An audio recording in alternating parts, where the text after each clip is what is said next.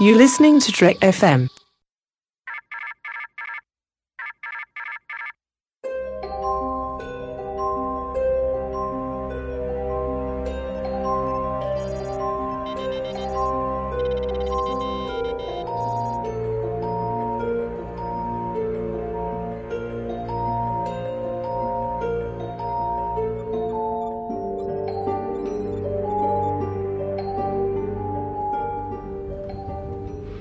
All these books?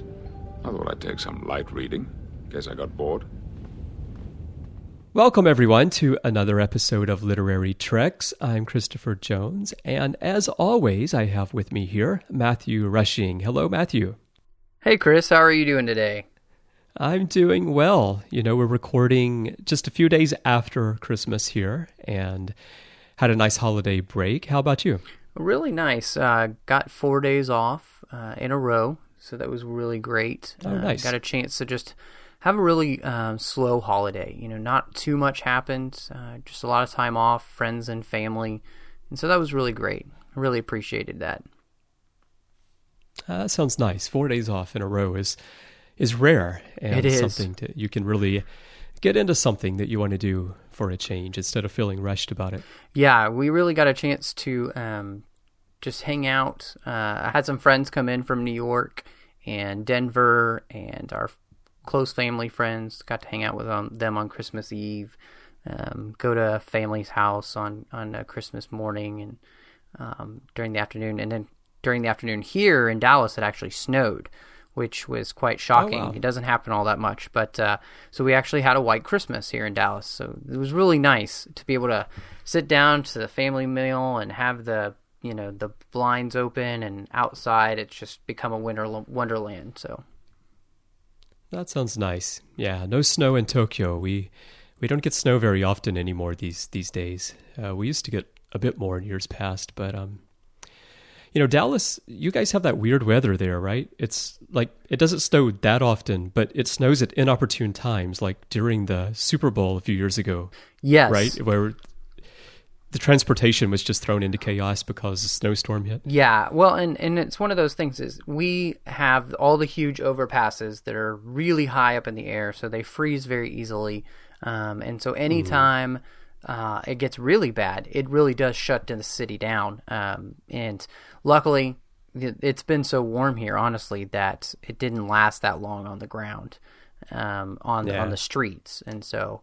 You know, most people were fine. Well, and that's why we great. need shuttlecraft, so we can just fly around. That we don't have to worry yeah, about uh, anything freezing. Yeah exactly. Or just can please somebody invent a transporter? Um, that way, you know, the Trek FM family can actually go all the way down to Wellington uh, and visit the wonderful new Green Dragon pub, uh, and we can all pretend to be hobbits. That sounds like a plan. We we we really should do that. Yeah, that's what I'm thinking. All right. While they're there, we can we can sit around, we can have our drinks, and we can talk about news. And we're going to start off today, and we're going to talk about book news. And for those who you know, there are a lot of series out these days. Uh, the Typhon Pact series, the Destiny series. Sometimes it's hard to keep up with each book as they come out. But it looks like Matthew here that there's a solution for that problem coming up for everyone. definitely is. Uh, they are going to uh, be releasing three ebook omnibuses, um, and they're going to be wrapped around uh, three different series that have been out. Um, so the Typhon Pact, um, they, they're calling it the Khitomer Accords Saga, and that's going to be comprised of the three most recent Typhon Pact books: um, David R. George's Plagues of Night and Raise uh, the Dawn along with Una McCormack's Brinkmanship, which we're just about to talk to Una tonight, so I'm really excited about that. Um, so her book will be available in this series. Uh, then they created this uh, original series. Uh, they called it the Continuing uh, Missions, Volume 1. Um, and uh, this year it's got The Rings of Time by Greg Cox that had come out, um, That Which Divides by Dayton Ward, and then Christopher Bennett's second Department of Temporal Investigations novel, Forgotten History, um, which was fantastic. So uh, that's definitely going to be a wonderful series to collect. And then the Destiny Saga. Have you read the Destiny Saga, Chris? I've read. A, I haven't read all of it. I've read a Okay. little bit. This is uh, with Captain Ezri Dax and the Aventine as part of that saga, right? Yes, it is. Um, which I really, you know, I'm rereading that series, and I really love uh, Ezri Dax as a captain. She really comes into her own. Uh, of course, this is the huge series that changed everything in Trek literature, uh, with the Borg finally been brought to an end. Uh, spoiler alert. Um, that was a little late there. Um, and a late spoiler. exactly. alert. Um, and also brought in the Titan. So the three captains there, uh, Riker, Ezri, and, and Picard, dealing with the Borg in different ways. And so th- this, I mean, this is the series. You know, if you haven't read Star Trek books in a while, uh, and you want to be in the 24th century world, this would, I think, be a great place to start. So I'm really glad that they are collecting this series all together as an ebook series, and hopefully, um, these will all be kind of a, you know, one shot lower price. Right. Yeah. Yeah. I, I tend to buy the standalone novels. I do have the DS9 reboot, the first, was it the first three books, I believe, that they did an omnibus Yes, of, yes. of those with Avatar. Yeah. Yeah. This is kind of nice. Um, of course, these days I prefer to get digital. I have the, the DS9 omnibus, I have it in paperback, and it's, it's really huge. Yeah, it which is huge. Um, and they had Is really uh, not fun for carrying around on the train in Japan. No, not at all. And they had released the Destiny series as an omnibus in paperback form. And again, like you said, you know, it, it looked like a doorstop.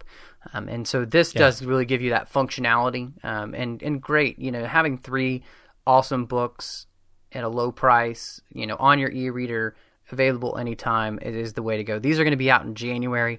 Um, I'm definitely going to be picking up. I think uh, the Destiny series one for sure. Um, I have all the rest of these, um, and the Destiny series uh, is ones that I had on loan, so uh, I'll be picking that up and be really excited to to finally have that uh, digitally because I have them in paperback and I just don't enjoy reading in paperbacks. So Yeah. Yeah, so this is great. And, you know, you mentioned the Department of Temporal Investigations. Uh, that's a series I really like because I, I love, I think sometimes on the shows, time travel is not always handled well, but I love the concept of time. And I- I think it's great that Christopher Bennett is doing this DTI series. Well, and he does such a really good job of connecting all the different time travel stories and making them seem as if there's some rhyme or reason to them that you know they're just not random Yeah. occurrences and and the way he weaves all that together is is masterful. And so if you haven't read this series, you know, pick up those two books themselves because those are fantastic books and, and they're really something as a, as a fan you can just kind of jump into those two you don't have to have read anything else um, and so that's Right. really great you know because it's based off the two characters from trials and tribulations which you know Yeah. who would have thought that those two guys would have been someone i'd want to read about but if he keeps writing this series which i do hope he'll write more in later on um, i'll continue to read them because i'm always having a good time Yeah, that's what I was going to say. So many of the books now, you need to have read other books in order to go to the next book. But these DTI books are something that you can just pick them up and just read them standalone, uh, especially if you're familiar with the TV series, all the shows, uh, all the time travel episodes. You don't have to, y- like we were just talking about Destiny, which changed things so much. You don't have to have all that background knowledge in order to enjoy these books. Well, that's true, and and it's one of the things about this year that they are going to have um, a lot of TOS books come out, um, and definitely will be books that you probably won't have to have had read everything for. You know, it's usually five year mission stuff, easy to jump in and just enjoy. And so uh, I do like that, and of course, you know, with Into Darkness coming, that's probably the main reason. Yeah. All right. So watch for those. Uh, they will be coming out um, in January. Okay, so let's go on to comics now. We just have a little bit of book news this week. We're going to talk a fair bit about comics. Um, the we're going to talk about December compendiums. Now, of course, we're already at the end of December. A lot of the IDW stuff has been delayed because of the port strike, which we talked about uh, last show. But Matthew, what do we have coming up here in terms of compendiums? Well, the first one um, was the omnibus that gathers together four TNG graphic novels: The Space Between, uh, Intelligent Gathering, The Last Generation, and Ghosts into one mega book. Um, and so uh, this will be really cool. Uh, I love when they do this. It gives us a chance uh, to have. Uh, for those of us who haven't been collecting Star Trek comics for a long time, to have all of these comics in one instead of having to go and try and find them, you know, individually or um, you know find their collected paperback versions. This these give us a really nice, unique collections. Um, and so this first one I think is great. Uh, you know, the, the, TNG is really big still right now with the the HD releases on Blu-ray, and so I think this will be something that fans will really enjoy. How do you feel about that? Now, for comics that are older and maybe there aren't digital versions, I love these compendiums because I can then get those comics onto my iPad. But just generally speaking, if you have the ability to buy standalones, digital, or wait and get them as a compendium. What do you prefer? Do you prefer? Because I personally prefer to have each individual comic or each individual book or each individual movie sometimes as well. Myself, uh, I don't know why. I think it's kind of like the collector in me feels that way. But how do you feel? You know, I have um, even digitally the first two ongoing volumes. Um, and then the rest of them are just singles as we've been kind of keeping up and doing this show and talking about them. I've needed to read them and so i haven't been able to wait. Um, i actually um, on the other side i actually prefer the collections because it's just less space. Um, and that was mm-hmm. really especially on the shelf. You know now that it's digital it's it's not as, as big a deal for me to just have the the one-off issues. Um, it doesn't really bother me at all because it's all the same, really. Um, but uh, I do like, you know, when they take these old comics that might not necessarily be available digitally yet and do put them all together in a really nice, uh, you know, paperback or hardcover form as comics. You know, that's that's great for collectors, and I know that there's tons of Star Trek comic collectors out there. Uh, who would really like to have this, and so I think these are going to be great. Um, the uh, this compendium is is going to be a, uh, 480 pages. Uh, it's 29.99, um, which I'm sure you know on Amazon you could probably find for less. Barnes and Noble, those kind of places, be selling it for oh, yeah. less. But uh, yeah, I think this is going to be something that that's going to be um, big for those fans who just you know we haven't gotten a chance to get these yet, or maybe we haven't even mm. seen them yet. And with you know the hype around the next generation specifically right now, I think this is a good time for IDW to strike. Yeah, definitely. Now, the other thing that's coming out here, this uh, we talked about this last week a little bit, I believe, or the week before, the newspaper strips by Thomas Warkentin. And uh, well, there's several people involved: him, uh, Sharman DiVono, Ron Harris the, these are those newspaper strips from the late 70s and the early 80s, which I think a lot of people missed. I don't personally remember them because I think they were not in the newspaper in Birmingham where I grew up. And so this is really cool. I'm looking forward to this because for me, it'll be something completely new and a part of Star Trek history that I can finally get my hands on. Uh, yeah, I, I agree. I mean, you know, honestly, for me, um, this is before uh, I would have been able to read, and so um, I'm very excited. You know, e- even though this is going to be something that uh, that runs uh, fifty dollars. Um, this is definitely yeah. something that I'm really seriously thinking about picking up. Um, like you, I think this would be something great to have on the shelf. Um, you know, I feel like this will work better in print maybe than it would digitally anyway.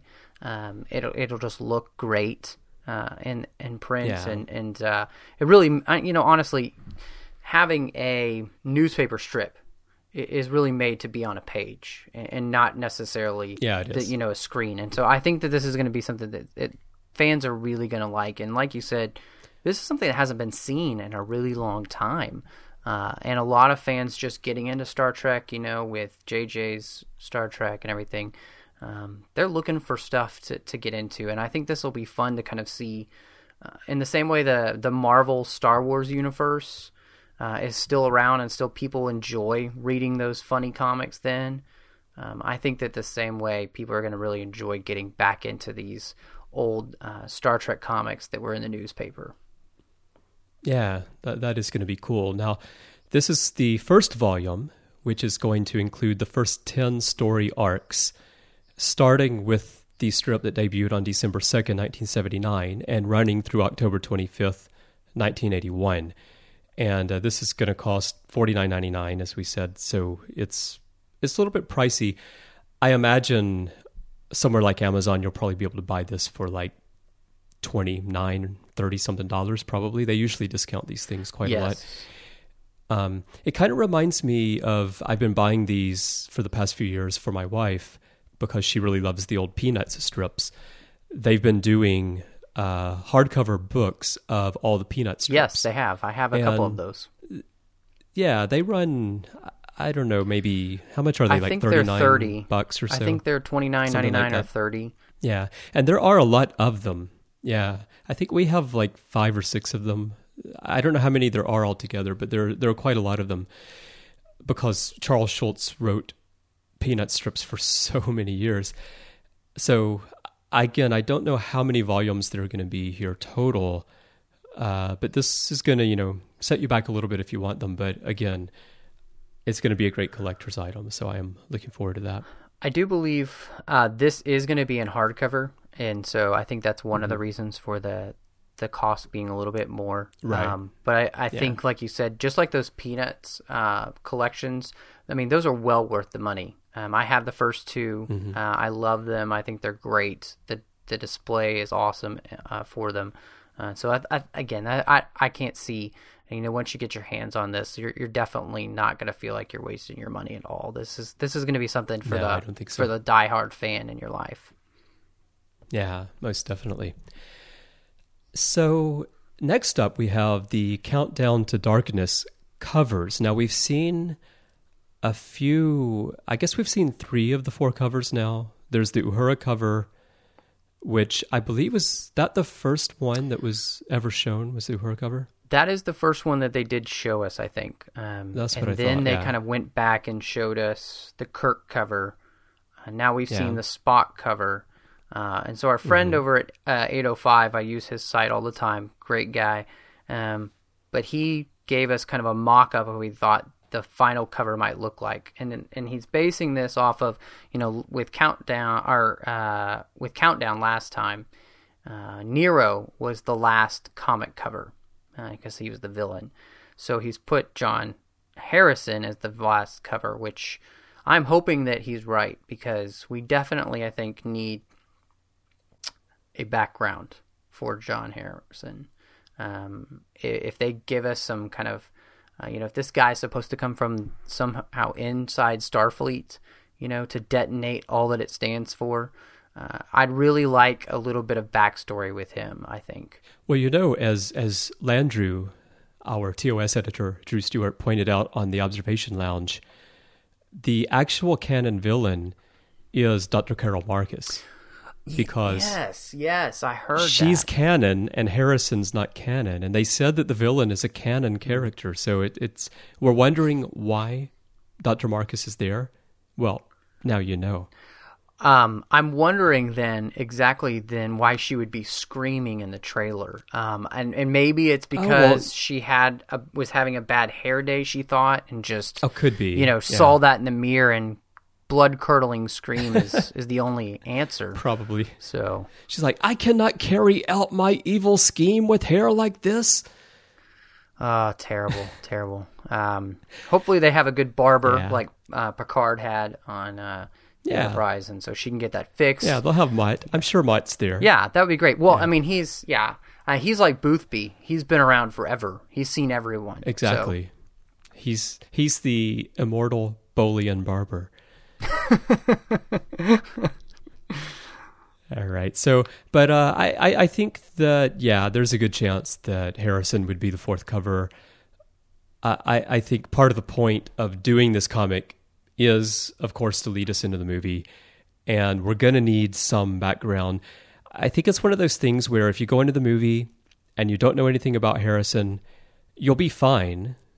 The movie will make perfect sense to you and you'll enjoy the movie. But for those of us who want to know a little bit more, this comic is the way that they can give us that backstory about him. So when we go into the movie, we know a little bit more about why he's doing what he's doing. Yeah, definitely. Well, and it looks like too it, it might be something that would help link us with what's um, being talked about with Pike and Kirk. You know, Pike talking about how he admires Kirk, but he's not. Yeah. quite sure whether Kirk's going to get everybody killed because he's so arrogant. Um, and Right, so that's a I, good I- I feel like maybe we might see that mission um, in this comic that uh, that Pike is talking about. So yeah, that, I really am looking forward to this comic. I, you know, um, I think that this is going to far exceed Countdown. Um, that's just my guess, and so which I'm hoping it will. Uh, let's see, what else do we have? Ongoing number 16 is going to be out finally on January 2nd, they say. which I'm really excited for. Um, I was hoping it was going to be out today. I actually uh, contacted uh, Comixology's support department today, um, asked them when that was to be released. Um, they said that it is scheduled to be the second. Um, as as we said, you know, a lot of IDW's comics got pushed back. And so I'm really excited that this will finally be out. Uh, I've wanted to see what's going to happen this Mirror Universe uh, series, and so uh, this will be the you know the end to this mirror universe duology. So I'm really not sure what to expect. Yeah, I'm looking forward to that too. And uh, for those wondering when we're going to actually go into an in depth feature discussion about comics on this show, we are planning to do that sometime over the next couple of shows. Uh, we've been waiting for this comic to come out, and then we're going to take on all of the ongoing comics that are retellings or loosely associated with original series episodes and kind of talk about how that series has evolved um, and how it has helped to to branch the Abrams verse off from the prime timeline. So that's going to be a fun discussion. Yeah, I think it will be. Um, you know, the, the- mostly I found the comics to be a lot of fun. Um, I've really enjoyed ongoing so far. I, th- I think on a whole, it's been a very positive experience uh, and really showing off what IDW can do with Star Trek. Uh, and so I'm very excited to, to get to talk about that in a few weeks. So the next thing that we'll talk about, and I guess the last thing we'll talk about in our news segment today, before uh, we jump into the feature and you talk to Una, are uh, two December releases. The first one is the Star Trek 100 page Winter Spectacular, which uh, I believe is not available digitally, correct? This is something we have to go pick up in paper. It is not available digitally yet. Um, now, uh, if you were to look on your Comixology app or um, the Star Trek Comics app, you will see the summer uh, 100 page spectacular is available digitally. So this will be coming out sometime. Um, I, I emailed them and asked them, and it's somewhere in between um, the same day release and um, not same day release. Honestly, they weren't sure where that's going to fall in. So I'm sure it'll will come out digitally. But if you get a chance, go to your comic store, pick this up. Uh, it is 100 pages. It's 7.99. It's fantastic.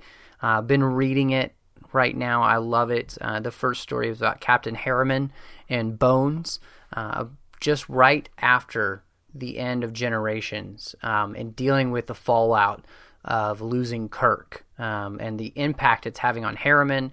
Um, you know, we never got to see Bones in Generations, so the impact it's uh, have on him losing his best friend, um, and so uh, I, I just I if if this was the only one in here, it would be worth it.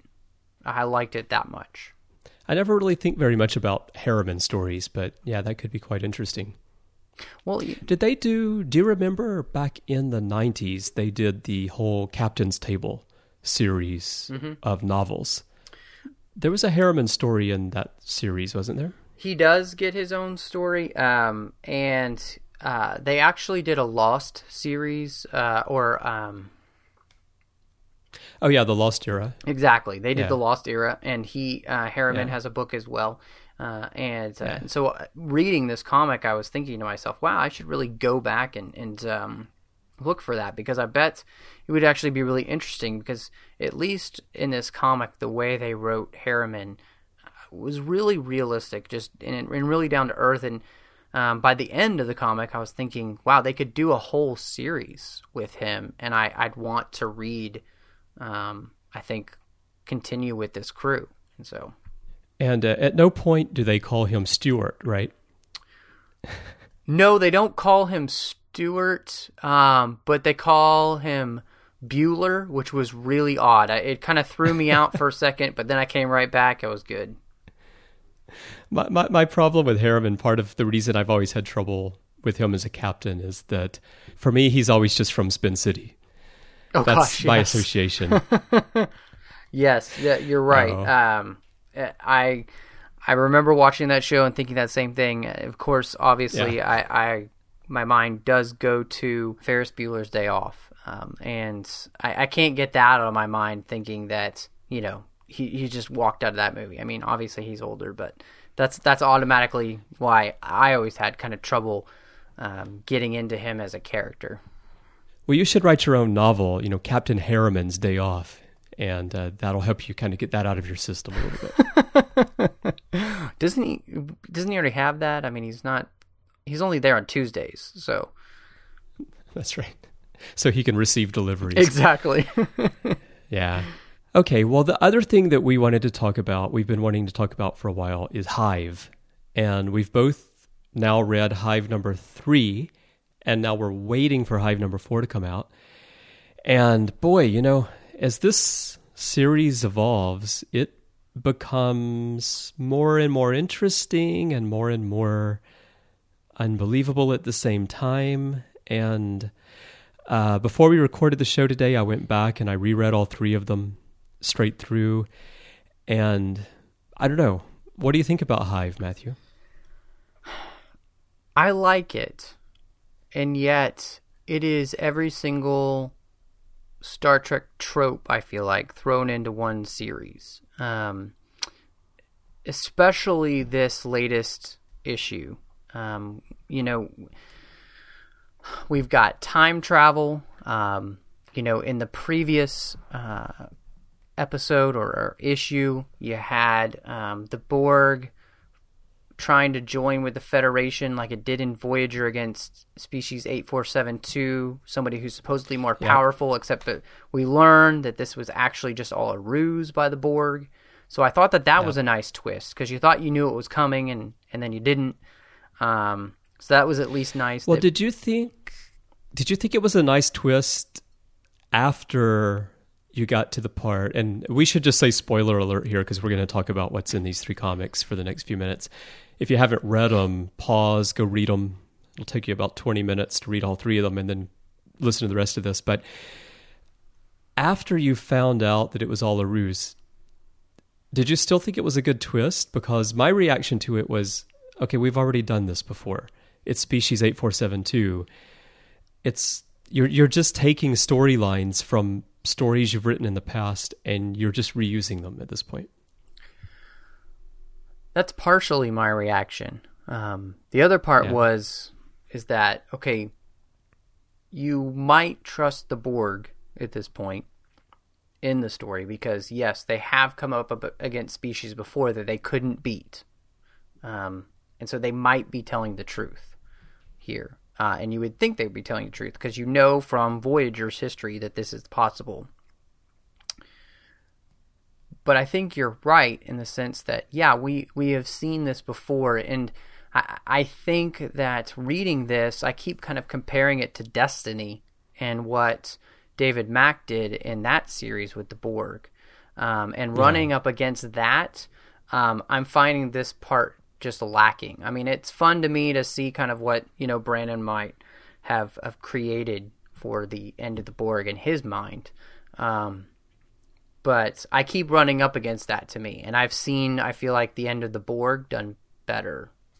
Yeah, this for me, well, you've got who I call India married Borg Queen here because she's got this gigantic red Yes. gem on her Yes. forehead. Um, I guess that's is she married to Locutus because he's the king and she's the queen, or I don't know uh, what's going on there. I, I, for me, it feels like you said it's fun. I think that maybe that's a good way to describe it. It is kind of fun to read it, but at the same time, and maybe because it was being written by Brannon Braga, who wrote the show, I kind of expect things to be a little bit more rooted in Star Trek as opposed to just this kind of uh, superhero type feel. I feel like Data and Picard here are like superheroes, Yeah. and the Borg Queen is like is like the arch the nemesis, and it just doesn't feel like a Star Trek story to me. It feels like it's almost like comic form JJ movie to me in a way. Do you know what I mean?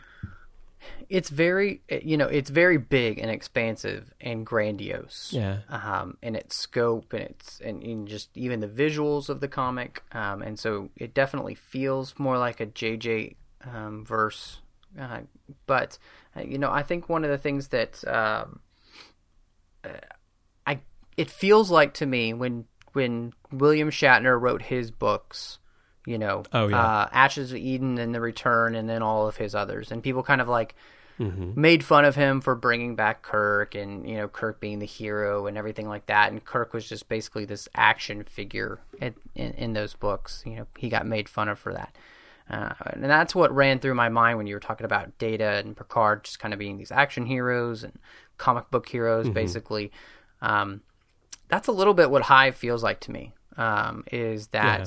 you know we're trying to go back and and just relive the glory days, except I might not be enjoying this as much as I did Shatner's books. Mm. I think for me in the series, the the first two issues, I felt like, oh, this is kind of interesting. Let's see where it's going to go. And then the third one here kind of jumped the shark for me a little bit. Um, it's so you know, of course, someone has to go over and and fight, and so that's of course going to be Worf who goes over to the Valdranai ship to fight them.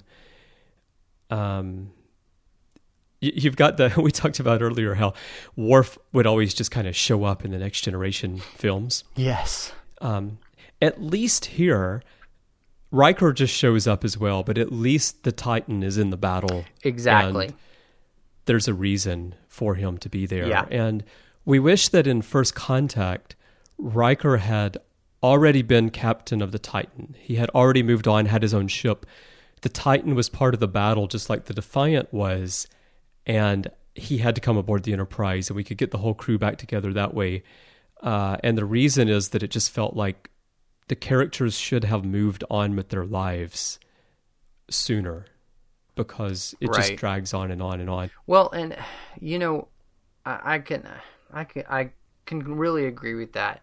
Um, you know, the the next generation characters because they got seven years on the show feel stifled by the time they get to the movies, whereas the, Yeah. the TOS characters only have three seasons. And so once you get to the movies, you know, it, it makes sense for them. You want to see them together longer. Um, and and so yeah, you really do run into this, and you know some of the things in this comic kind of follow the novel verse chronology. You know, Titan looks like the Titan from uh, the novels. Um, uh, Yeah. You know, uh, Riker having his own ship. Um, you know, it looks like Christine Vale is is his uh, XO there. Um, those kind of things. Um, but then you know other things don't follow that timeline. Like you know obviously how they're using Seven. Um, the fact that Picard and and um, Crusher are not in a relationship was I was really disappointed in that this series actually started out with Picard and Vash of all people, one of the worst characters in Star Trek, if you ask me. I, I hated her character with Picard because you know, she just doesn't fit with him. Like, I mean, and I guess Yeah. that's the point, you know, the opposites attract kind of thing. But yeah, for the long run, this is not going to be the guy. I, I never picture Picard being the uh, I'm gonna make an intergalactic booty call. Um, so Vash come running because I got needs. You know, I just don't feel like that's Picard. So uh, I was really disappointed to see that. You know, so uh, this this comic is is leaving me. Okay, it's all going to be about the end, um, and I'm getting the feeling that we're about to hit the big fancy red Voyager reset button. uh, because Oh yeah, of course. data, you know, comes back to the last page is you know data between universes from 500 years ago to to now. Um, yeah. And and I just really feel like okay, you know, data was lost in Nemesis. This is kind of Braga's way of giving data back to them without having you know basically bringing data back to life through B four, just kind of ignoring that and. I, I don't know. Mm-hmm. I, I just I just feel the reset button coming, and I think that's I don't know. What do you think, Chris? Yeah, I think you're right. I think that's where it's heading. And uh, I think that's what Greg told me the same thing after he read it too. He actually said, "I'm hating this comic," and uh, and he and he wasn't like that until reading number three. But I think it's basically the same reasoning that you say that you. It feels like yeah, we're heading towards that reset button. And Well, um, this is this is one of those areas where I, I really wish um, you know maybe Brandon will come on um, and let us know you know, just kind of his thought process. I'd love to talk to him about this and just kind of pick his brain. You know, why did you do this? You know, um, you know what made you use seven like this? And because seven seems really much more like she was at the beginning of Voyager when she first came on. You know, season Right. four or five, and then she does the character that she evolved into. Um, so I was very Yeah, exactly. surprised to see that. You know, I just I'd run. I'd love to you know kind of understand his his creative process here because you know I, I know Yeah. Brandon and he's written some great episodes for Star Trek. Um, and you know some of his episodes have been some of the best we've had, uh, and so I just love to see what he thought, you know, um, in in doing this. Yeah, it would be interesting. Yeah, what is the the thought process? And I mean, to be honest, I don't mind. It's a comic. You can do whatever you want to do in the comic, and even if they hit a reset button here, it doesn't actually affect the Star Trek universe Right, as we know it because this is a self-contained comic story. Did you it's notice? just the idea that things always end up that way, which becomes kind of Right. frustrating. Yeah. Did you notice on page uh, 18 here? Is that the is that the Nexus? Did they run That's into? exactly what I said. Yes, that's what I said. I was reading it, and I got to that. I got to that frame, and I went, "Oh, geez, is that the Nexus?" That's what I said to myself as I'm reading, and I don't. It doesn't actually say. I mean, in here, you can't. But but but so. They're Well, looking at the view screen, yeah. and you see it, and Riker says "Captain," and then on the next page, Mm-hmm. Picard says "It can't be," and then you jump 500 years into the future.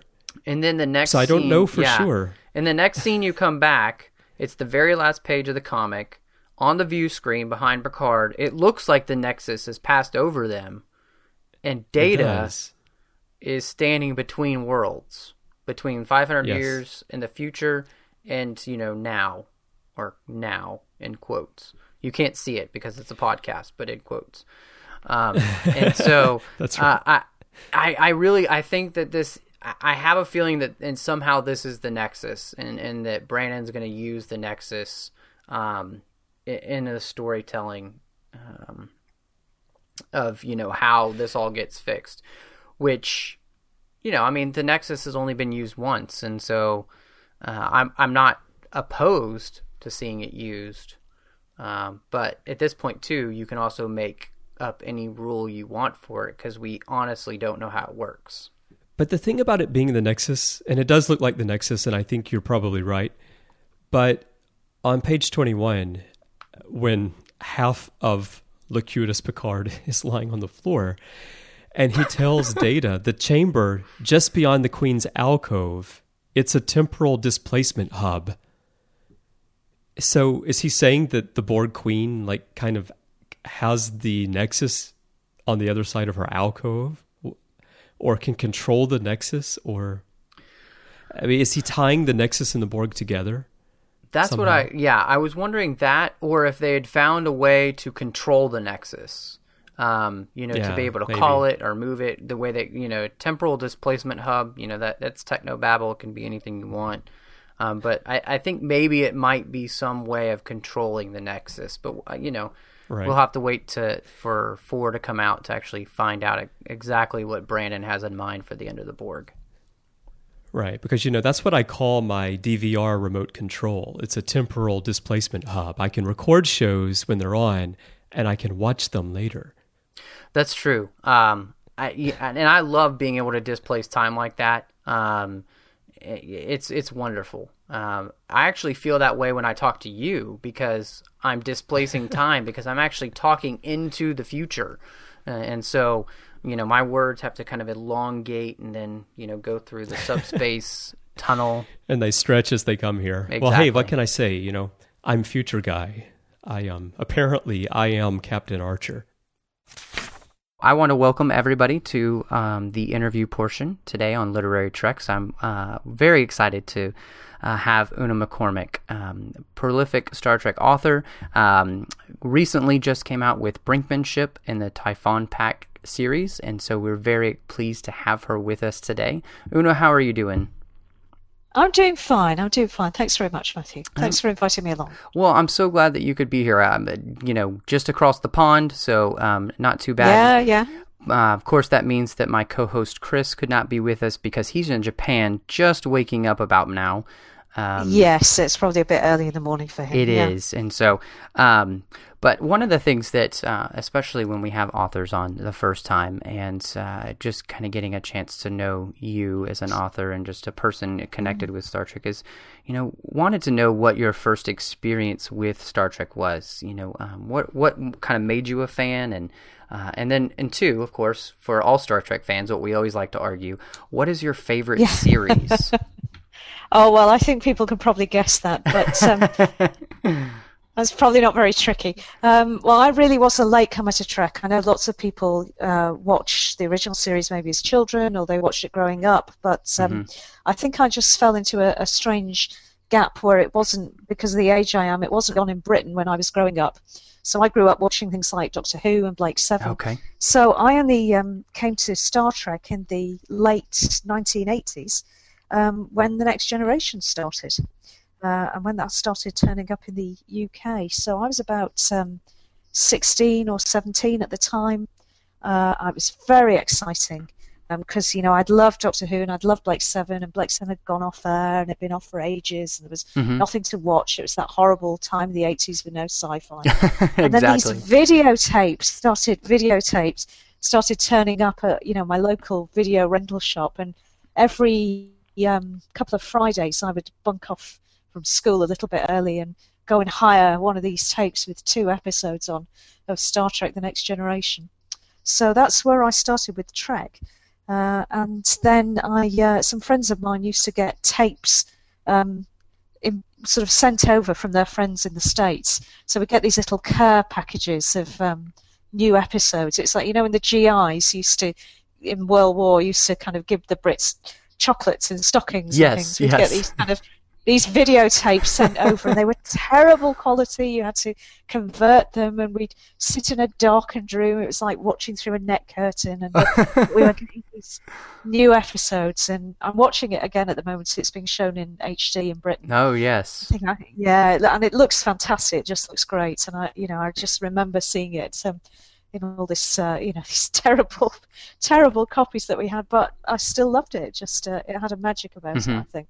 Um, I think um, next gen of all the shows for me gives me that sense of wonder. You know that people talk about with science fiction, that sense of space being limitless and opportunity and, and new things to explore and imagine.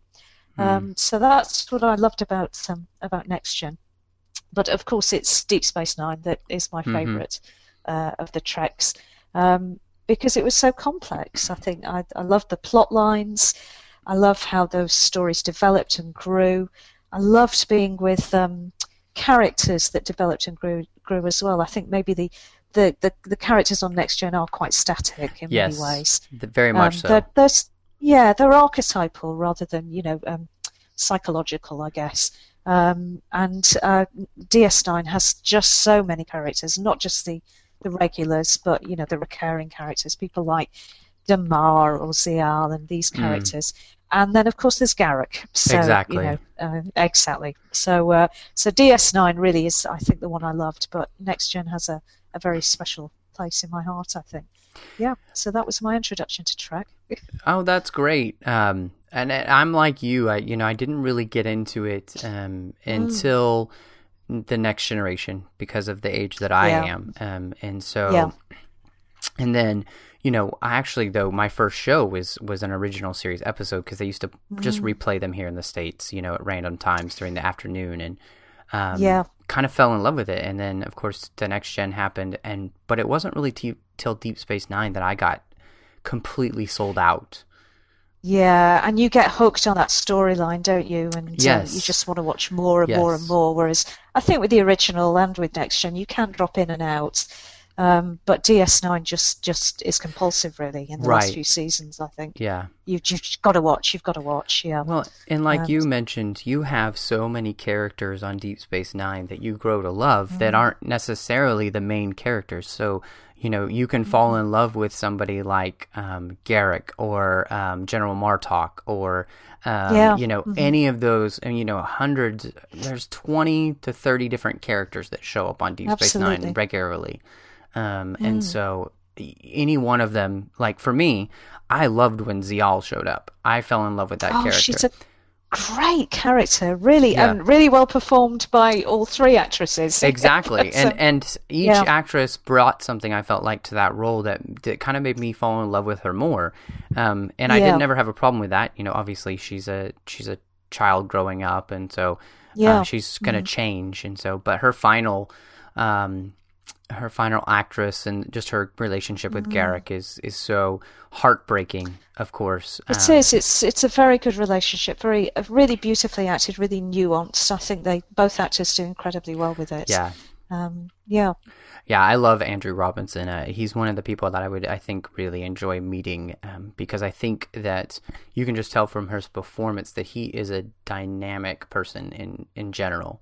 Um, Very much so. so- Yeah. Yeah. um, Um, well, with um, you know being a Star Trek fan and and so you got into Deep Space Nine, uh, how Mm. did you get into writing? Is that something that you always knew you wanted to do? And and then on top of that, um, how did you get into writing for Star Trek? Yeah, well, I uh, I think like you know many people who start out as you know if you're a, if you're a bit bookish and you like reading and you like reading as a child, you always do a little bit of writing. But I and I wrote a little bit as a, a teenager, but um, not very much um, because I was quite I was orientated towards uh, different subjects at school rather than English. I was uh, studying history and other other subjects, I think. Um, and but when I was about sixteen or seventeen, so when I started watching Next Gen, I, I got uh, starting writing fan fiction, Oh, okay. uh, and uh, that was all based on Blake Seven, which is this. Um, very dodgy 1970s, early 80s BBC science fiction show, which you may have seen. I, I Um, haven't seen it, but I have. I do know what you're talking it? about. I'll, I'm gonna have to look it up now. it's kind of it's kind of legendary. I I always hesitate kind of recommending it to people because I love it without any kind of um, I've got no filters for it, but it's very stagey, very seventies, very very studio bound. So, uh, but some people it just works. I think I think you just love it. Uh, and I'd watched it as a kid, and um, I just started writing fan fiction, got involved in fandom. Um, so I didn't really mu- write much fiction, really. Mhm. Uh, and my ambitions were very serious. I was going to be a very serious uh, academic. So, uh, um, you know, all my writing was to do with that. Really, it was it was non-fiction. It was Okay. Articles and essays and all this kind of thing. Well, on your nonfiction, um, what was Mm. your main point of interest for that? Because that, that that's interesting to me, at least. Um, well, I ended up doing a PhD in sociology. Oh, okay. um, which uh, I, and if you asked me now what the subject of my PhD was, I, I couldn't tell you. I'd struggle. I'd really, really struggle to remember. It's about 10, 10 years ago now since I got it. Uh, so that that was the, the route I was going down. I was Okay. going to. Um, I was interested in online communication and online communities and um, theories of the information Mm. society changes changes brought about by um, uh, uh, computer technologies, information and computer technologies. Yeah. Does that sociology um, give you like a, I think, a love for then Cardassians? Is that maybe one of the reasons you? That certainly helped. Okay. I, I mean, you know, the big the big question in sociology is the relationship between an individual and their society, Yeah. and that's that's a question that I think um, is is what I'm interested in looking at Okay. in the Cardassian books, definitely. Mm. Yeah. So um, so so that's the kind of writing I was doing, and then as it was turning out that I really wasn't a very good academic at all, um, mainly because I was spending a lot of my time writing Deep Space Nine fan fiction.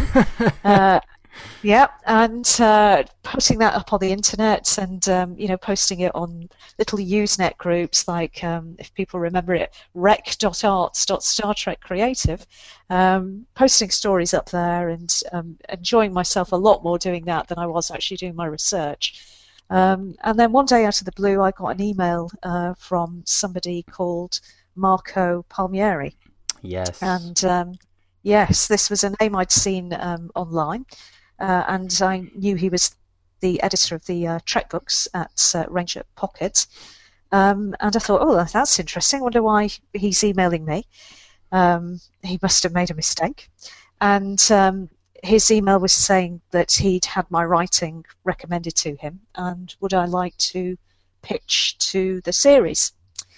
Uh, so I kind of fell off my chair and then um, stood up, and then I kind of ran in the other room and told my other half, I said, you know, I can't, you won't believe this. Is this a fake? But no, it wasn't. Um, so I pitched some story ideas to Marco, and uh, one of those eventually became Hollow Men, which is oh um, yeah. one of my Deep Space Nine Yes. novels. Yeah. So it's um, Marco saved me from being a professional sociologist. That's um, his contribution That's awesome. The good of my discipline. and then after that, I, I, I you know, I, I started writing, and I now teach um, creative writing Oh, at okay. universities. Yeah, so that's my uh, that's my day job now, Man, um, which I enjoy very much. Yeah, so that's all all thanks to Marco. Yeah. Yeah, he's um, from what I've heard, you know, just um, from the authors talking about Mm. Marco, they they really did seem to love him, and so um, Yeah, phenomenally talented editor, just a, a real eye for um, story, and uh, just a great as somebody as a creative person, uh, very creative himself, someone you want to Mhm. collaborate with. Um, with I think very good at bringing out ideas that you haven't articulated to yourself yet, mm, and saying, "Well, try this," and you go, "Yes, that's exactly what I wanted to try." So, uh, a phenomenally talented editor. yeah. and I I remember watching uh, Trek books just kind of blossom. I feel like Mm. under his leadership, and and it's Mm. that spirit I think has really continued to what we've gotten today, um, and so I'd like to think so. yeah. Yeah. um, well, So, so that's how I ended up writing. Um, you know, it was all it was all an accident, and I was supposed to be doing something else, really. Isn't I? I think um, it was the somebody said you know the life is what happens when you're busy making other plans. I think that's John Lennon. That's um, That's that's exactly right. and yeah, so, I think it is. Um, yeah, and so you know that's exactly what happens. I think to so many of us, we have plans, and then Mm. um, you know fate kind of steps in and gives us something else that's to do. And you have to notice that actually you're enjoying the thing that you're doing, and not enjoying the thing that you think you should be doing, and you're not doing it because you don't enjoy it. You're doing this other thing, uh, and just admit that to yourself. Yeah. So it's you know it's a great way to make a living. Um, great way to nearly make a living. I think. well, we're. I mean, I always. En- I do enjoy your books, and especially uh, this. La- the latest one that came out, Brinkmanship, was excellent. But I know that, um, and I would be remiss without talking to you about your love for Cardassians. Um, oh yes. and so Yeah.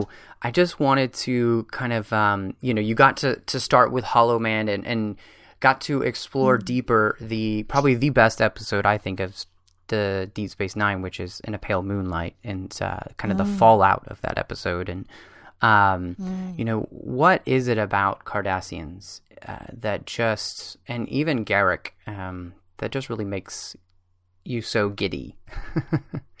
Giddy, that's exactly the word. Very good, uh, very good word. Yeah. Um, well, it, I mean, it was Garak that that that really um, perked my interest first. I think he's so uh, richly written. I think, like we were saying, Andy Robinson is just a. It's an amazing performance. You're just glued to what he's doing. You you just want to watch it. I I can remember the moments where I thought, hang on, I've got to. Is this character going to be in every week? And it's um, it's it's exchanges in um, uh, Way of the Warrior where he's been beaten up by the by the Klingons and uh, Bashir's going, "Oh, you know, you've really, you've really got beaten up," because of course Garak gets beaten up all the time. Right.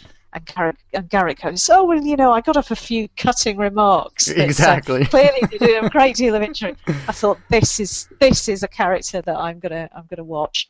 Uh, and he's firstly he's a great deal of fun to write. That you know, if you can get that dialogue right, Yeah. uh, you're just having a hoot as you're writing. It's it's hilarious to do, um, but at the same time, there's obviously this extremely dark side, and I think his story is about um, the extent to which um, someone will go to try and earn the respect and, and love of, um, of of someone else, who in, in Garak's case is his father. hmm Uh, and um, my my reading of the character is that he consistently acts against his own better nature and his own better judgment to prove that he's you know a loyal servant. And I think that tension is um, is very productive and, and very very interesting. Uh, and that that's really what captured me. You know, why does he keep on doing these things? Things like torturing Odo, who's Right. his friend, and um, the terrible things that he does and you can see him not wanting to do them, and yet he will just push that little bit. Why is there no break? Um, and really, that sort of became the question about Cardassia that interested me. That we, when we see individual Cardassians, people like um, Natima Lang or you know um, Tekeny Ghemor, hmm um, we go, these are sophisticated, intelligent people. So how has their society produced them? And um, how does it produce people like Garak or produce people like Dukat, who I, I think is monstrous? Yeah. Um, what kind of civilization does those two things at once? Has these sophisticated, intelligent people and this kind of brutality and, and cruelty to it? Um, and I think it's a very a very interesting dynamic to explore. when you end up with, uh, you know, like Dukat uh, as a character who, uh, to me, is probably the quintessential megalomaniac.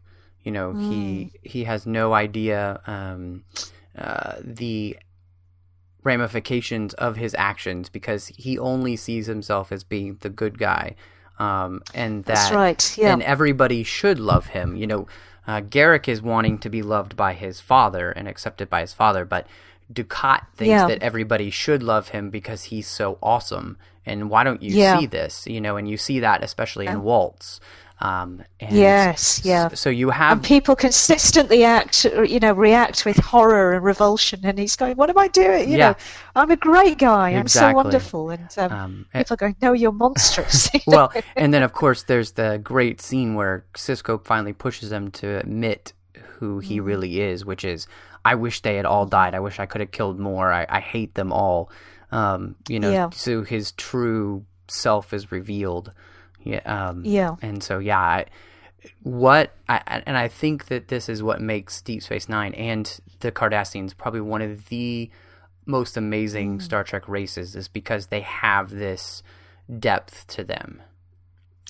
Yeah.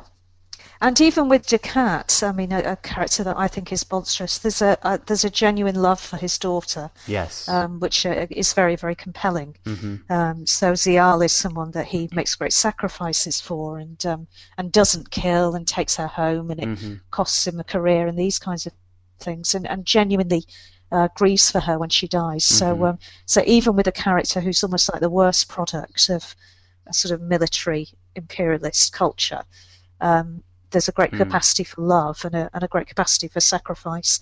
Um, and so that those contradictions, I think, were very, very compelling and very interesting to me. Yeah. Um, and that's what I tried to do with with Neverending Sacrifice was try and give some um, look at that as deeply as I could um, and explore it as much as I could. Yeah, yeah. So I do like Cardassians. Well, and it, it I, I think again, you know, they are the race that um, you can do so much with um, because there are so many facets to them. Um, and they have this desire, you know, like we see in your latest uh, book, Brinkmanship. They have this desire for structure and order uh, in their lives, and um, you know, it kind of um, drives the agent to be um, drawn to the Zenkathy way of life because she misses that so much. Um, you know, Cardassia has is been destroyed and is rebuilding itself and is now in what she would probably consider complete chaos. Um, It is, yeah, yeah. I mean, um, when the book is set, it's not as chaotic as perhaps it had been immediately after Right. the Dominion War, but certainly there's in that character, I, I certainly thought there's a kind of um, hunger or longing Mm-hmm. for stability, uh, and that part of what makes her stay is um, not being able to face going home again, yeah, um, back to that chaos and that disorder. Um, that she wants something much simpler, uh, and uh, really annihilates herself in a way. Um, Yeah. So that was the idea behind her. Yeah.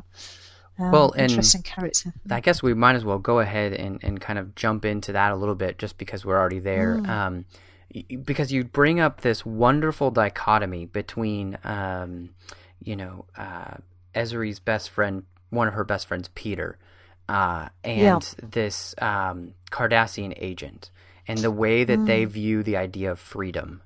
Um, and so for this Yes. agent, she views she's becoming to view freedom as that I don't have to choose. That choice Yeah. is is not freedom.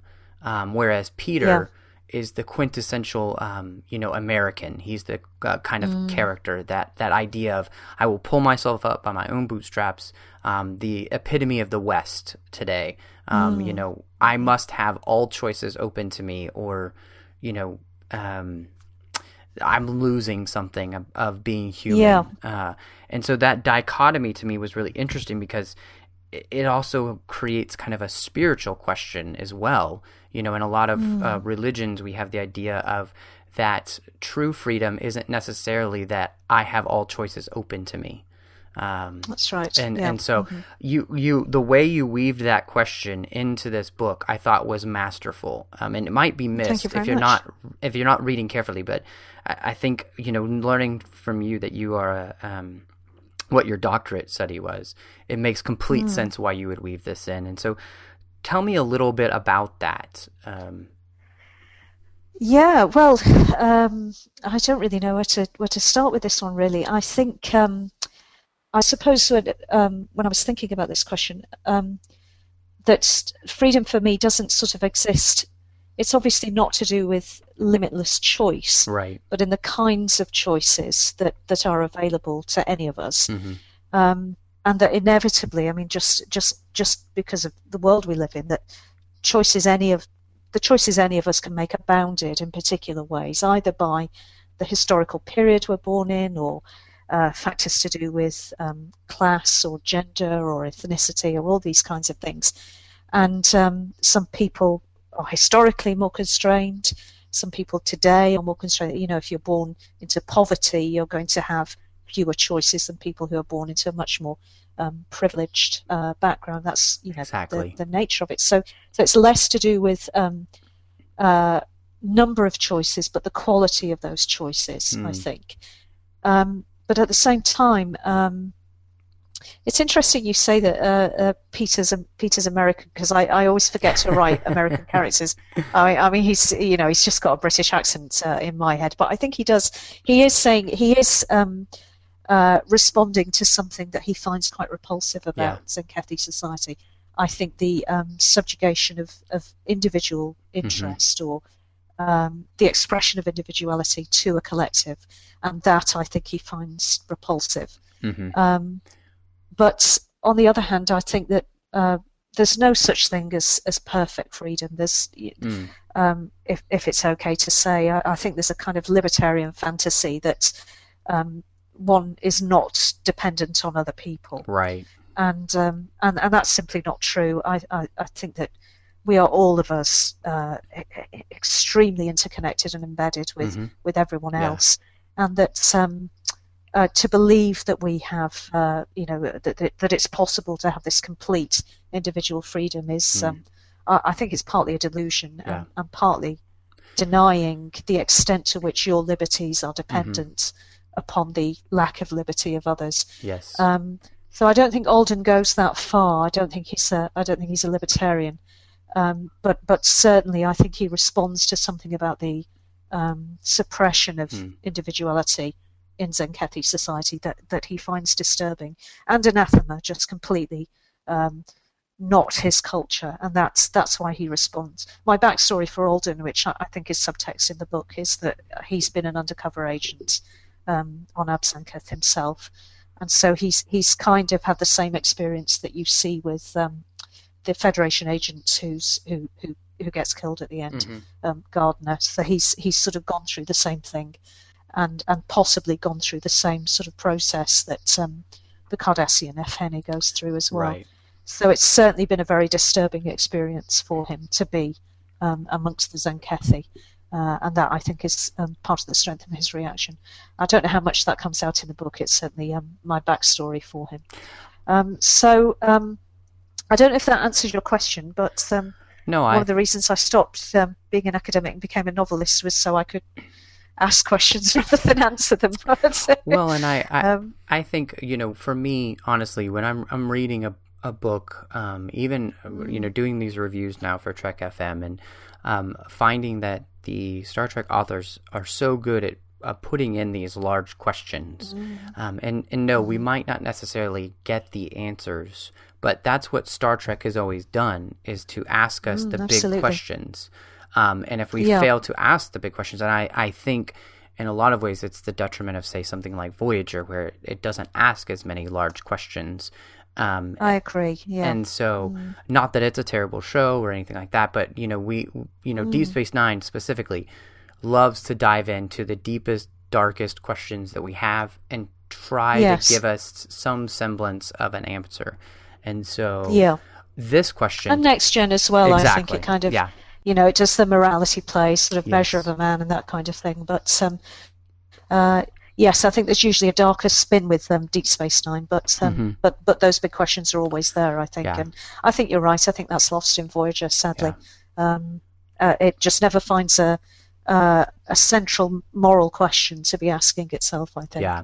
Well, Uh, and for me, yeah. until Kirsten started writing, uh, I think, and, and her books have done that for that series. They Yeah. have begun to Yeah. really delve into that in the same way that all good Star Trek does. And I think she just brings Yes.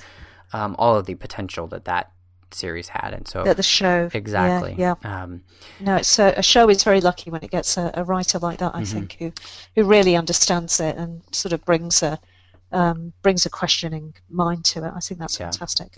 Well, and I think that what's really interesting too is watching that you know Star Trek itself. Um, it does have um, from the original series to Next Generation, Deep Space Nine, uh, and then even Enterprise and some of Voyager. You know, it does have a morality. It does have a right and a wrong. Um, and there is a point to where you know we might respect you um, and your culture, but we as the Federation have our own beliefs. And, and Beverly in this book really um, it comes to grips with that whole idea of you know the only way that we are going to um, get people to see us as a as a power again is if we start believing in our actual way of life. If we believe Yeah. that we are, in some ways, uh, I, I feel like Sisko might probably have that this righteousness about us. That yes, what we are, our cause is just. Um, Yeah, and, and it helps to be, you know, the anointed one of the prophets. That exactly Of, you know, it really does. Um, but, but but i thought that that was really interesting for something that beverly uh, who's a character that mostly gets sidelined most of the times in the next generation to really come to the forefront and be dealing with these issues of our society um, is so fearful right now that we are not living Yeah. up to our best uh, potential because we don't believe in ourselves anymore. We're backpedaling. Yeah, um, and I, Yeah. I thought that that was just really another great point of there there has to be something that we think is worth living for, um, yes, yeah. and we have to believe that it's right. Yeah, the way I sort of the way I sort of thought of um, um, Beverly, I had I had lots of things in mind when I was writing it. Particularly, I'd, I'd um, seen Gates McFadden at a, a convention once and had um, really been impressed with her. She'd done a, a fantastic um, Alan Bennett monologue. She was very witty. She was very kind and generous with her fans. So it was I really wanted to, um, you know, pay a little tribute to her. Uh, and you know, as you say, this sense that, that Beverly never really gets her, her moment in the sun. Um, I uh, I thought of them almost like uh, I was thinking, well, let's think of them like the baby boom generation, and you know, if you'd been young and a baby boomer, so um, maybe 18, 19, 20 in the, the late 60s or the, the mid 60s, you must have felt limitless opportunity. I think particularly as a woman as well, and um, you know, uh, having the feminist movement happen, it must have felt like the the whole world was opening up before you.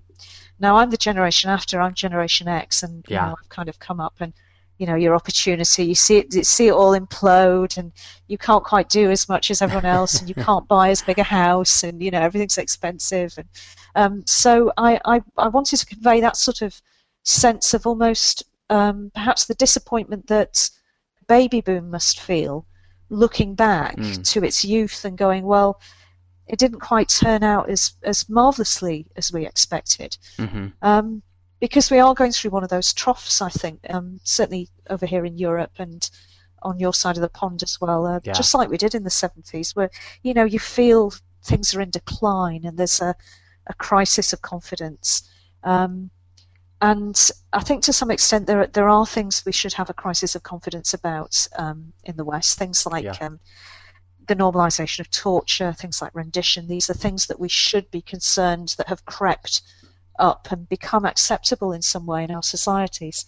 Uh, and then there's a great deal going on in Europe that's very, very worrying. There's, um, you know, the rise of neo-Nazi movements in Mm. Greece and uh, practically a, a collapse of, of civil institutions in Greece. Mm. Um, and I, I think it's very important that this makes you feel that we're, you know, back in the 30s in some way, and the collapse of confidence that happened then in democratic institutions, which you know weren't working very well, particularly in Germany Yes. but that um, to to some extent you have to retain some kind of belief or confidence in those kinds of institutions, um, because otherwise what you're going to get is is appalling. Mhm. Um, and I suppose that's how I was thinking about the Federation that it that it's come through two very bad wars. It's had the Dominion War. It's had the stuff that happens in Destiny, um, the trilogy, and um, and that the, this sense of crisis, people need to be saying, well, things are bad, but you know, my my God, they can be a lot worse. Mm. Um, and um, and so I think it's important to keep hope or keep optimism or keep a sense of well these things went wrong these things are going badly so we've got to think about what's what's core to us and I'm quite I mean I, I know it's we're in the middle of a very bad recession. Things are quite bad in parts of Britain and you know many many people in our society. But I I, I do feel optimistic. I think you had a very interesting um, presidential election. Yeah. And I think lots and lots of people who, uh, you know, there's some pretty nasty demagogues who, you know, suddenly were faced with a realization that actually most Americans didn't agree with them. and I think here in Britain as well, you know, we've had, the, we, we had a very interesting summer where we had, you know, the Olympics, which was like this sort of great, you know, how grumpy British people are. And we've spent eight years saying, the Olympics is going to be terrible, it's going to be awful, it's going to be embarrassing. One opening ceremony, we're all in floods of tears, waving the Union Jack and going, thank God for the NHS and these kinds of things. So I think this kind of, um, even in the bad times, you have to look and say, well, what, what counts and what did we get Yeah. wrong? And let's go back to that and think, and what counts to us is um, an open society, democratic institutions, speaking from hope and a sense of community rather than from hate and a, and a sense of trying to Yeah. Set people against each other. So that was what I wanted to do with Beverly. I think Mm. um, give give her that voice of disappointment, but at the same time say, well, we can't lose sight of, of what matters. Um, so that was the thinking. I think. Mm. It reminds me just a little bit of um, I was reading this last year Mm. um, the first biography of Teddy Roosevelt by Edmund Mon- uh, Morris, and Oh right. um, you know, for him, the idea of American exceptionalism, um, and but Mm. and and not necessarily always being a good thing. Um, I don't want anybody to hear me say that. But what I loved about um, that idea is that he had something very firm to believe in and a hope of what he saw America could be. Um, and, and, and even around the world, and in the same way you were just speaking about, you know, um, all of Britain being able to come together over the Olympics and find those things that they really can feel good and exceptional in.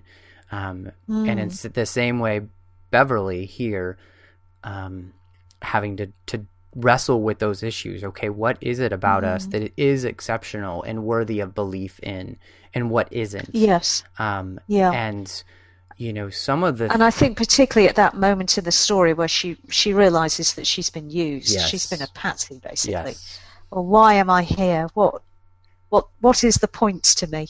And um, you know, well, because I there, there is something I do believe in. Um, so she's she's having to tell herself that to um, make herself a little happier about her situation. Yes. I think. Yeah. Uh, and I found uh, that just to be something that'll be, I hope, will be something that carried on in the Typhon Pact series. Um, Is is to watch, hopefully, the Federation um, find a way to rise in a way that um, is with its principles. Um, you you Yeah. know, uh, Admiral Akaar being so um, kind of forceful with the idea of having Cardassia as part of the Federation. Um, I believe his motives are are wonderful, but I'm not sure necessarily if his methods are um, so kosher. Um, Yeah. and Yeah. but the idea that he has, okay, we want you know Cardassia and the Federation to be simpatico. We never want anybody to be able to think Mm. anymore that they would be at war. We want them to be as close as we are to the Vulcans, basically. Um, Yeah. uh, I Yeah. love that idea. But uh, watching Yeah. some of the machinations behind the scenes, this Machiavellian type uh, use of people for general Yeah. benefit is, you know, oh, what is good here and what is bad here, and is is this bad um, intelligence Mm. work or not? And and those are some great questions you ask in this book. Again, you know, you're asking. Mm. Uh, we have to find, and especially in this idea of this kind of Cold War we're playing, the same way you Mm. know the West did with the Russians. How far is too far here um, to protect our Yeah. ideals? And uh, Yeah, and uh, a lot of this is I, I read a lot of John le Carré at one point, so um, a lot of this is uh, is in uh, certainly when I reflect about this, and particularly when you're doing a kind of quasi Cold War setting, that's exactly the questions that he's asking through his um, Smiley novels. you know. yes, um, uh, how what tools are we prepared to use Mhm. to turn to defeat our enemy and does it turn us into our enemy uh, Mm. and I think these are very um, you know these are these are permanently interesting questions to ask which Um, of course so it, it yeah you had asked. I mean, w- uh, within Hollow Men, you know, with the Mm. choice that Sisko makes, um, and uh, Mm. the, the the kind of the questions that Deep Space Nine asks in general with um, Section Thirty One. Um, do the ends Mm. Yeah. justify the means? Uh, and yeah you know, eh, we wring our hands in answering that maybe sometimes they do. We're not sure yeah because we're not sure what Yeah. that makes us in the end. Um, yes exactly yeah. yeah, And in, in, Uh, I do love that episode. I love I love watching Garak's slow corruption of Sisko. It's Yes. like he, yeah, it's uh, it's horrible to watch. Actually, Mhm. it's uh, you know he just he just it's clear that Garrick knows what he's going to have to do Mhm. right at the start. yes. but he's got to take Sisko. You know, he's got to take Sisko down the road to hell first. Um, Yeah. to get his consent, and he and he reels him in. It's it's quite disturbing to watch, actually, Well, um, and to and beautifully performed. Yeah, and to yeah. watch Sisko have to say that line, you know, the road to hell is paved with good intentions. Uh, and I love, exactly you know, even then that this idea of like um, good, evil, heaven, hell, um, that we know that something is intrinsically wrong, that there is some sort of like Mm. um, way that we can understand, okay, this is always wrong. This is, you know, th- Yeah. that there is an absolute. I, I think uh, Star Trek Deep Space Nine really wrestles with that question because it also deals with so much gray. Um, Yes, it does. um, yeah. Mm-hmm. But you know, the storyline in the end is that um, there is a there is an absolute good, there is an absolute evil, and we embody those Mm. in in the end in the character of Sisko, and then in the character of Dukat. Um, and Yes. so they play out that kind of cosmic battle. yeah, and at the same time, you have this you have this personal story of a character like Kira who is uh, is devout and has very Yes. clear beliefs, um, and who at the same time her life has been a uh, the conditions of her life, um, what the situation she's born into. Going back to these things we were talking about Mhm. earlier about choice, uh, she's had to um, kill people Yes. from a very young age. She's had to be brutal. She's had to she's had to be a terrorist um, and and do bad things simply in order to survive. I think she's a I think she's a very very good character, very interesting character. Just watching through the series with my girlfriend, and, and she's never seen the whole of Deep Space Nine, and so Ah. Kira Kira's actually her favorite character. Um, she Yeah, yeah. uh, really responds to the way that Kira's been written, and, and her storyline being Mm. probably one of the strongest in the se- series. Um, I think it is, yeah. And, and very well performed. I think it's uh, it's just a superb. Yes. Well, I, I think the whole of DS9 Yes. is, is very well performed. I completely agree. Well, one of the things that I, I really, I, I even praised you in the review for, I loved that the female characters in Star Trek um, got to shine in this book. Um, many times uh, it is a boys' club. Um, And I love Star Trek, but, uh, you know, a lot of times we get kind of the short shift with the female characters. Um, Troi is annoying, and, and Seven wears a cat suit. Not that I'm complaining about that as a as a gentleman, um, but uh, you, in this book, I found the female characters to be the standouts. I felt like um, Crusher should have actually been on the cover with Ezri. Um, because she has so much more I felt like to do with the story in the end than even Picard. Um, tell me just a little bit about that and, and writing those female characters and, and what you were hoping to see um, happen with them. Well, um, I had an idea that because I get I get quite grumpy about the lack of uh, uh, you know seeing badly written female characters, seeing female characters sidelined, and you think, okay, well I've got I've got a platform. I'm getting to do a Star Trek book. Why don't I write um, all the point of view characters as as women? Why don't I make them all female characters? Um, so I think I was feeling quite grumpy, and I made that decision uh, which is you know good enough reason. Let's let's just go. Let's just go for it. I thought, um, and as as it turned out, I um, I had to I, I had to bring in the character of um, the Cardassian um, Glinn Digan. Mhm. I had to bring him forward as a point of view character, but I, I think mostly uh, we we stay. Yeah, I think I've got four points of view. I? The the other three, it's Ezri, it's Beverly, and it's the um, it's it's Henny, the Cardassian spy, Mhm. and Digan is the other point of view. Yeah. So, um, so I thought I, thought this would be an interesting experiment to push forward female characters as much as possible. And then uh, when I realised I needed Digan, then you, you always choose Yeah. um, what the story is doing rather than didactically. You know, let let a let a let a kind of didactic goal drive your story. So for storytelling purposes, I needed him. Mhm. Uh, and then on top of that, I decided to go for as much parity as possible. That whenever I needed a kind of supporting character, uh, I would I would try and get um, complete parity between male male and Mhm. female characters. Yes. Um, so it wasn't that I was uh, um, uh, only writing women, but that there was a, genuine balance. Uh, and uh, I think I did that. Um, I, I think there's possibly one more named uh, woman, and Um, one one of my supporting one of my supporting characters. I, I don't identify which gender they are, um, so so it's a bit hazy. Mhm. Um, but um, I, I- you know, it, it mostly came out of grumpiness, and I thought, well, I'm, ju- I'm just going to give it a go. Um, the the Venet, the I forgot, forget how you pronounce it now. Uh, the Venet Convention has um, uh, lots of them are named after feminist science fiction writers, and Oh, there's okay. lots of nods to people like Joanna Russ and Ursula Le Guin and Monique Wittig.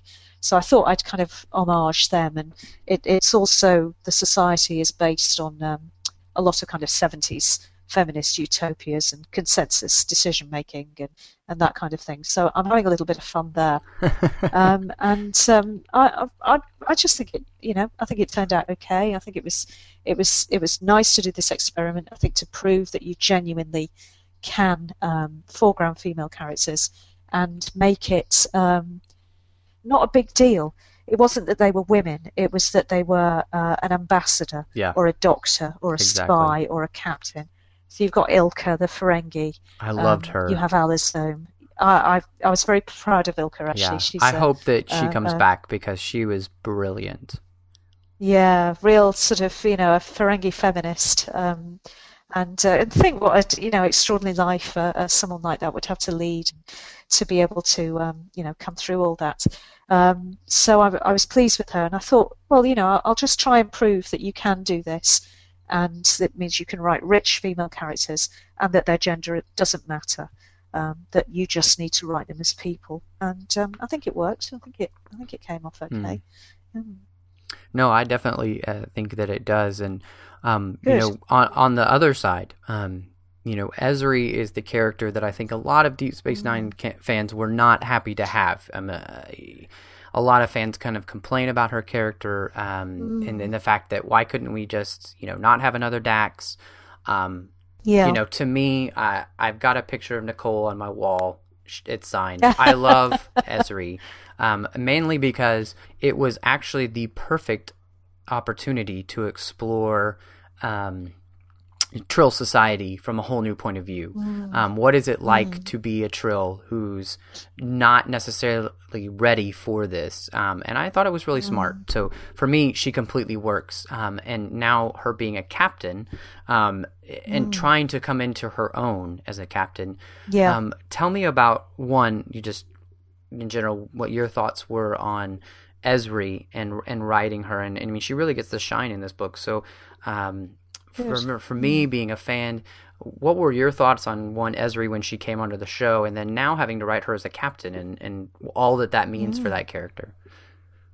Well, I really loved Ezri as well. I mean, you know, Jadzia is an amazing character, and um, it it's a great performance by Terry Farrell. It's yes. got such poise and such mischief. It's a really, really good character. So mm-hmm. it's such a hard act to follow. Yes. And then the, Nicole de Burgess comes on, and it's it, it's great. She's she's completely different. It's very fresh. It's very uh, vulnerable. Uh, it's very sweet. A lot of her performance, and um, I really identify with Ezri because I'm I'm quite short.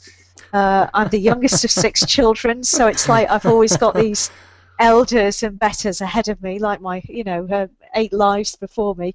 And I'm also the kind of person that would, would will fall over my feet. So I've got none of Jadzia's poise and none of her glamour. And Ezri is completely the kind of person that I am. So I, I really identified with her. Uh, I, I, think it's lovely. I, th- I, think probably in the season, uh, that season seven, um, perhaps they spent too much time mm-hmm. uh, delving into the character and trying to foreground her rather than I think by that point really we, we just wanted to be embedded in the, the ongoing narrative. I understand yeah. why they did it, and um, I don't mind because I like the performance. But I think there were other um, there were other um, things they could have been doing that time. I love the episode she has with uh, with Garak, which has many yes. flaws as a as a story, but uh, again a, a, really clever pair of characters to put together. So, um, so I, I love Ezri, Ezri as a character. I, under, I understand the, the sort of sense of loss for Jadzia, who's also a, a great character. Um, but then it was interesting to, to, to then have to go, well, now we've got someone who's much, much older, has had this, uh, has had, a, a, has been a host for a long time, um, and how she will have changed, and yet somehow to still make that feel consistently Ezri because I think if my my sense of how you write the trill is that that you have to have a proper symbiosis. It's got to be both Dax and the current host. Yes. So you want something Ezri-ish to come through, and for me, um, that's kind of um, fast talking, thinking on her feet, um, verbalizing what she's thinking, and and it was that kind of um, almost nervous energy that I, I tried to convey with her. Um, and then it was great to kind of give her a moment where she's kind of going to her old friends, you you know, sit down and shut up, Mister, because you know I've got all this experience and all this uh, um, all this you know uh, um, all this stuff to draw on that's at, at, least as good as yours. So it was, it was nice to give her a kind of you know sit down and shut up moment. so uh, yeah, you know I, I wrote her very very happily. I, yeah I enjoy writing her. Um, it's a good character. Mm she uh, I, I, was just reading um, David Mack's mm. uh, second Destiny book, um, Mere Mortals, and uh, getting to see her juxtaposed to Picard, um, and the fact that you know, especially in that series, I felt like Ezri is Picard years ago, the ever explorer, the uber excitement for everything, and yet um, she does have a lot more wisdom than she would have at her age because Yeah. um and Yes. and, and, and in that kind of old soul way that Picard always feels like he's been.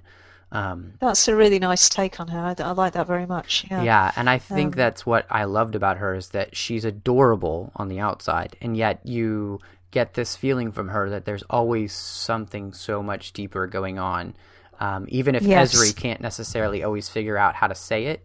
Um, Yes, exactly. and so I've really um, and then when you when you get to her uh, sort of 10 years later she's more practiced at that and Yes. it feels much more integrated i think she's got the hang of um, Yeah. she's got the hang of all this stuff that's going on inside her i think so uh, yeah i like that idea of her being a sort of um, version of picard that's an interesting yeah. one hmm, i shall have to think about that well, I'm, I'll, I'll be excited to. I'm I'm really hoping to to see. Um, I I would love um, almost for the Aventine to get its own series and to allow her to not just show up as as kind of cameos in books, but to really take a forefront in some books. Um, yeah because I, and I would love for you to write her because I I really enjoyed the way she came off in this book. Um, good thank you Yeah, very much so- thank you the one of the things just in general with the Typhon series has been this kind of um, interconnected but kind of separate storyline. Um, how how was that working on? Um, and um, because I know that that's a lot of information to try and keep up with as a writer. So just kind of tell me what that's like. This is a this is a lot to take in as a writer. Um, and um, how does that work? Um, well, part of what you're being hired for is to be to be up to speed, um, and uh, uh, I hadn't um, I hadn't written a Trek book in quite some time, and I was quite far behind on my reading, so I had to quite rapidly get up to speed. Uh, partly, I was uh, you know you you draw on the editor that you're working with, who is the person really who is um, uh, looking after all of this and is, is kind of the keeper of the flame. Um, in a way, if I'm if I'm feeling uncertain, then I try and devise a story that maybe feels a little bit more standalone. Uh, and I think possibly Brinkmanship, um, you it could stand alone. You could read it and um, uh, not necessarily feel that it was uh, deta- detracting from the ongoing storyline. Yes. So I like to give myself a bit of liberty to to to take the general situation, but to tell us almost like an episode um, in that main setting. So that was really what I thought with Brinkmanship. Uh, I suspect it's more of a standalone book. Um, but uh, you know, I take the broad concept, this idea of a, uh, a Cold War in space, uh, and then I, I just came up with a very high concept idea. I just said, well, you know, what's the most Cold War story I can think of, and that's the Cuban Missile Yes. Crisis, uh, which was pretty much my pitch. I said, let's do that in space, and um, the commissioners went, "Yep, we're we're up for that," and and that that was pretty much where the book came from. So. Uh, so yeah, so yeah, I yeah, it is more standalone, I think. Yeah, and I liked that because um, you know the the interconnectedness can sometimes get away with us, um, and and to kind of feel like uh, David Mack uh, addressed this a little bit in the in his newest series, and he was I think it was either an interview I was reading of his, and he was just talking about you know you we do try to have you want to read everything, but not have to read everything. And what I liked about Brinkmanship is that I could just jump into it, honestly. Um, if I'd read Destiny, I could still jump into this and I would probably be okay. And, and uh, the character study that you do in this book, I think, makes it so worth it as a read um, because um, you really are getting to see um, a lot of good character development for somebody that you don't like um, Crusher. You know, poor character who who you know Gates is a fantastic actress and deserves so much better. I feel like than she got. Um, yes, very much so. uh, yeah, she really had the chops, and I mean, and unfortunately, what we give her is Sub Rosa, one of probably the worst episodes ever. Um, yeah. you know, um, but in seven seasons, exactly, Yeah. and she, but she, the way that she's shining here in your book, and then what David I think picked up in his newest um, Cold Equation series with her is is fantastic, and then to watch her and Picard be married and really see that change their lives um, is excellent, and particularly with Picard, I think, and uh, yeah, that uh, man, it's almost like she's the, the she's the experienced one, the adult in the relationship in many ways. It's, yes, she's been here yes. before, and he's going, "Is this how it works?" And yeah, this is how it works. Yes. And, um, Well, Yeah, and and and then of course you know in in David's new book to watch him to Mm. have to deal with, um, okay, I love this woman and it's changing everything about me from the explorer Mm. that I used to be, to the captain that I used to be, to the man that I am now. Uh, Yeah, fantastic. It's, uh, it's uh, yeah. yeah. So No, he's doing a great job with it. Very, very good. Um, Yeah. So for for just being the the, the author in, in Star Trek, um, do you generally to try to keep up and, and read along with the series as they're coming out? Oh, absolutely. Particularly now, I'm um, I, I've been writing for them again. I mean, I um, I went off and did a couple of Doctor Who novels, so I uh, I did fall behind in my reading then. But yes, I do keep up because you have to. Yeah. You couldn't. You, you couldn't write a book and not be not be up to speed on what was happening. So uh, it, it's part of the job in a way. Yeah. Uh, and and I do enjoy it. So Yeah. uh, you know, it's uh, they're fun to read. Is the other thing. Yeah. Well, what are the one of the things that I love to ask the authors because I always find it interesting is for me, I'm a I'm a huge reader. Uh, I read all sorts of things. Um, you know, if, if it strikes my fancy, I'll pick it up. Um, but what is it that's uh, beyond Trek that you enjoy? Just if I if you're gonna peruse a bookstore, um, you, that you might pick up and find really interesting, the things that you like to read. Um, well, I really, I really do read anything. I, I really will read anything. Um, and I, I'll limit that by saying um, I'm talking about novels. When I say that, I don't read a great deal of poetry or drama, or I don't read mo- much non-fiction either. I find it a bit heavy going. I feel like I've, I've done my time in those salt mines. Um, so I read a lot of novels. Uh, and I really will read anything. I'll read science fiction, I'll read fantasy, I'll read crime, I'll read chick lit, children's fiction, I read fan fiction, I read literary fiction. I really will read everything. Um, I was just flipping back through my Kindle to see what my most recent reads were. I just read a, a Marion Keyes, which is a, a, a chick lit novel. Yes. Uh, I'd read a book by an author called Liz Jensen uh, called The Uninvited, which is a, it's a really interesting science fiction novel. Actually, it's kind of cross between a John Wyndham and a 70s film called Don't Look Now. Okay. Um, yeah, she's a, it was a good book. Um, I, I think I'll explore more by her, Liz Jensen. Uh, I'm reading some short stories by Kelly Link, and I'm reading Katherine Mansfield's journal. Uh, and then I also I teach writing as well, and we um, uh, I set texts for um, uh, some of my classes. And the last one I read for that was um, the brief wondrous life of Oscar Wao by Oh. Junot Díaz Yes. Yes. which I would really recommend to, to anyone who um, was a was a geeky child growing up in the 70s and 80s. Uh, it really is a, a wonderful book, and I love teaching it. My students absolutely adore it, and um, he's a phenomenal writer. Um, so I'd, I'd recommend that. Uh, and then, of course, I've been reading David and Max Cold Equations, Yes. and I've been reading a Blake Seven novel um, Excellent. by a friend of mine called Scott Harrison. Yeah, it's just come out from Big Finish. So, um, so yeah, I really. So if it's a novel, I'll read it. So I really will. Um, I, I really will. I'll read toothpaste tubes if I'm desperate. but, uh, um, did you get a chance to read Casual Vacancy?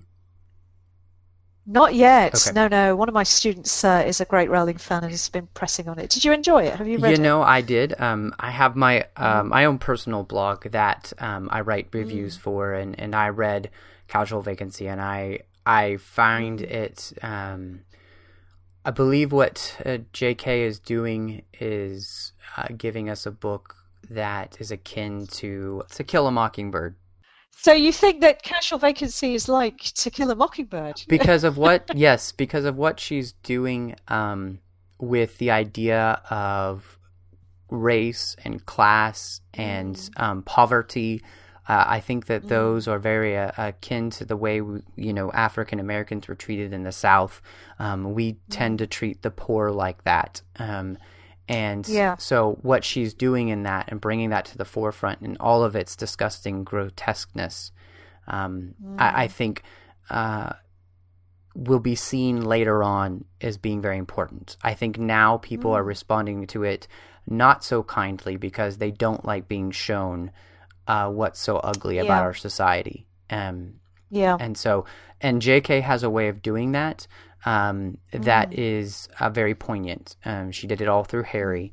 Um, and if you were paying attention, uh, and she does it now. And so, yes, I, I do think that you will enjoy it. It is not an easy read. I mean, it's not, um, Yeah. you know, but it's I think an important one, uh, and so yeah. I'm very. Oh, I'll thankful. certainly get around to reading it. Yeah, it's uh, it, inevitable, really. Yeah. Well, the last thing that we always like to have um, the authors do is is one um, just to share with our listeners what you're working on, um, what's coming up for you, so that they know uh, what to be on the lookout for, whether Trek or otherwise. Uh, well, I guess um, I suppose listeners will be interested to know that I'm I'm doing another Trek book next year. Yes. Uh, yes, and that's part of a, a five book series that's um, Ah, the fall. that's happening. The fall, indeed. Uh, so that's with uh, David Mack and Dayton Ward and Jim Swallow and um, David R. George. Ah, I love Uh, you all. So, yeah, great. Thank you very much. Uh, yes, so that that's a that's a very interesting project. The um, the idea is that uh, the the story across the, the, the five books takes place across about I think it takes place across about thirty or so days. Um, so quite a lot happens. A few things change. Um, and the idea is that although the individual books are, are standalone, you get more if you follow the whole Yeah. story. Um, yeah, and you'll you'll see uh, quite a lot of the major players from Excellent. you know the 24th century. Yeah, Are you Uh, and- writing specifically with one crew? Um, uh, I'm writing a book set on Cardassia, awesome. Uh, so going going back to that, and uh, it will involve Picard and Garak. Excellent. Ooh, that's a good pairing right there. I know. I was very. I'm very excited. Uh, so uh, what a- you can imagine. I'm. The verbal sparring that you could have between those yeah, exactly. Uh, Who? Which one of them has read the most? This is the yeah. question. Well, So- the Shakespearean actor against, uh, you know, the the The other Shakespearean exactly, uh, the Cardassian Shakespeare, whoever that was. Shakespearean accent. Um, That's exactly that. Yeah, I'll have to think of that actually. There you go. That's you. So, uh, we, we need you to create the the the. Wow, that's going to be hard. The equivalent. Yeah. Ooh. Oh, Yeah. you have a lot of work ahead of you. I do. Yeah, I do very much so. So that's what I'm up to right now. That's that's keeping me busy, and will will keep me busy over Christmas. So, um, Excellent. you can think of me whilst you're enjoying Christmas. I will I will. Um. Well. throwing bon mot around between uh, Picard and Garak. Well, what um what where can our listeners follow you? What are the places that our listeners can get in touch with you and and um, you know praise you for your work and ask you questions and and where are those kind of places? Well, they're very welcome to find me on Twitter, which is uh, I have the um, uh, in, inspired disguise of Una McCormack. Is Oh goodness, we'll never name. find you now. You'll never find me. You'll never take me alive. Um, and you can find out what I've had for lunch and what the weather's like and um, where I am. And oh, I'm I'm rewatching. Um, I, I think I said earlier, uh, Next Gen is being Ah, repeated yes. in HD. So I'm uh, I'm watching that at the moment, and um, I'm usually being quite sarcastic about it, but in a in a very affectionate way. So if, if people want to read my um, my late night tweets as I uh, rewatch the Next Generation, very welcome to. Well, there's there's We've quite just a bit. had when silence has Oh. So yeah, um, there's a lot yeah, to be well, I- sarcastic about in the first season. I couldn't season. even find anything to say about that. I Oh. was I think I was eating my dinner. So uh, Yeah.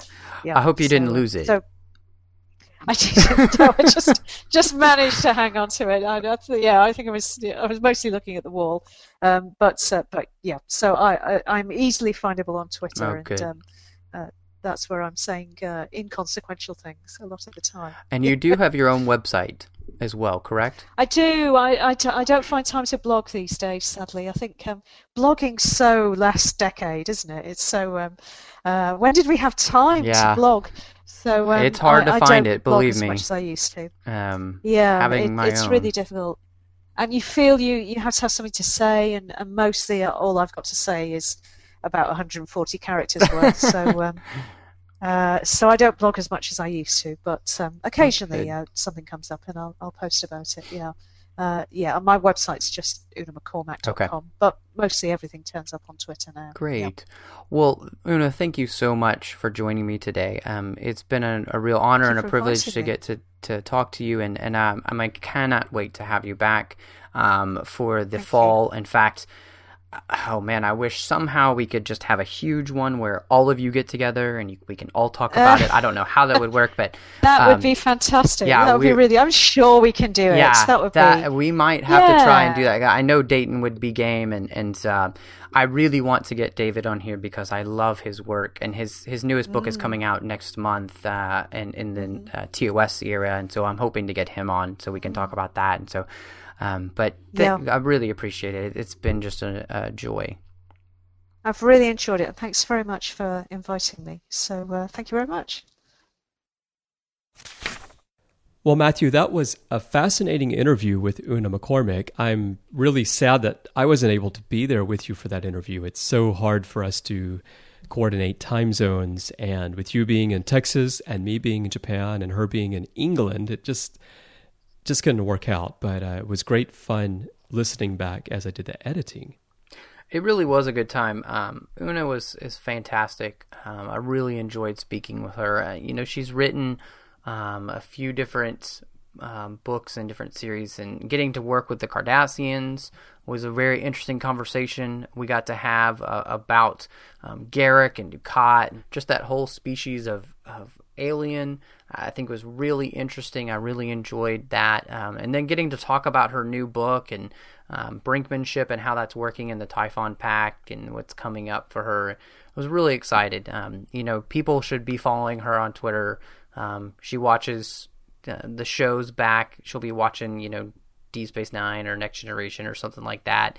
She'll be tweeting to you. So, um, yeah, she's definitely worth a follow, and, and her books are fantastic. So, uh, if you haven't ever read an Una McCormack book, um, go out and get Brinkmanship. If you're not up on that, get her Greater Than the Sum, uh, which is her big, uh, amazing Cardassian book. She also wrote the sequel to In the Pale Moonlight called Hollow Men, um, dealing with Garak and, and Sisko and kind of the fallout of what happens in that episode. So that's another fantastic book. So um, definitely go and check out her work.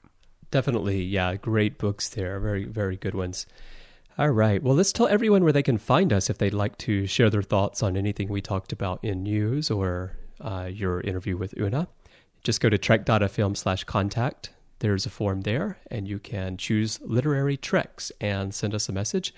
That'll come to Matthew and myself. And of course, you can post in the comments on the show page. And the show page for this episode is at trek.fm slash LT4. And we'd also like to remind you to visit the overall site at trek.fm. We have 10 shows on the network covering everything from deep episode discussion to uh, discussion of broad topics. Uh, we talk to scientists, uh, we talk to uh, creatives, we even talk about the work of Star Trek creatives outside of Star Trek. We uh, and Star Trek Online. If you play that game as well, there's just something for everyone on the network. So go check that out. If you go to trek.fm/pd, that will get you to the podcast directory. And if you'd also like to follow us in social media, you can find us on Facebook at facebook.com slash trekfm.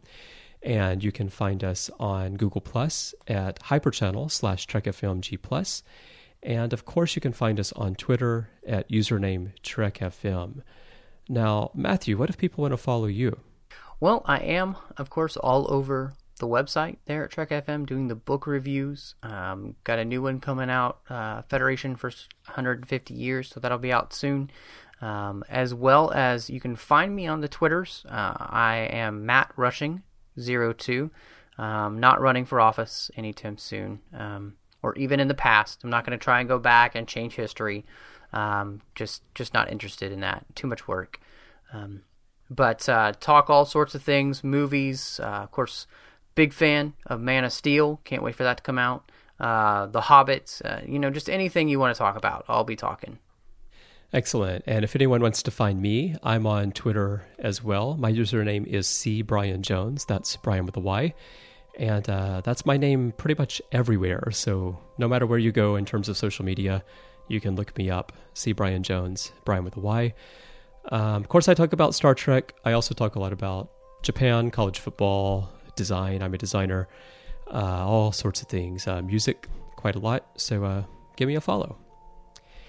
Well, Matthew, I guess that's about it for uh, this week's show. Uh, I guess we should remind everyone to go to iTunes. Uh, if you'd like to leave us a rating, leave us a review. Uh, it can help our young show climb its way up through the mysterious ranking system of iTunes. So a few more people will be able to find the show. Which would be great. I just want to thank everyone who already has done that. We really appreciate your support. It's been a blast doing this show so far, but we can't do it without you. We really appreciate listening, letting people know we're out there. So thank you for your iTunes reviews. Continue um, to spread the word about us so we can continue to have the authors on and bring you news about books and comics and everything else in between. Yeah, we definitely appreciate your support and everyone listening. So until next time, enjoy your books, and we will see you on the next Literary Treks. You call that light reading? To each his own, number one.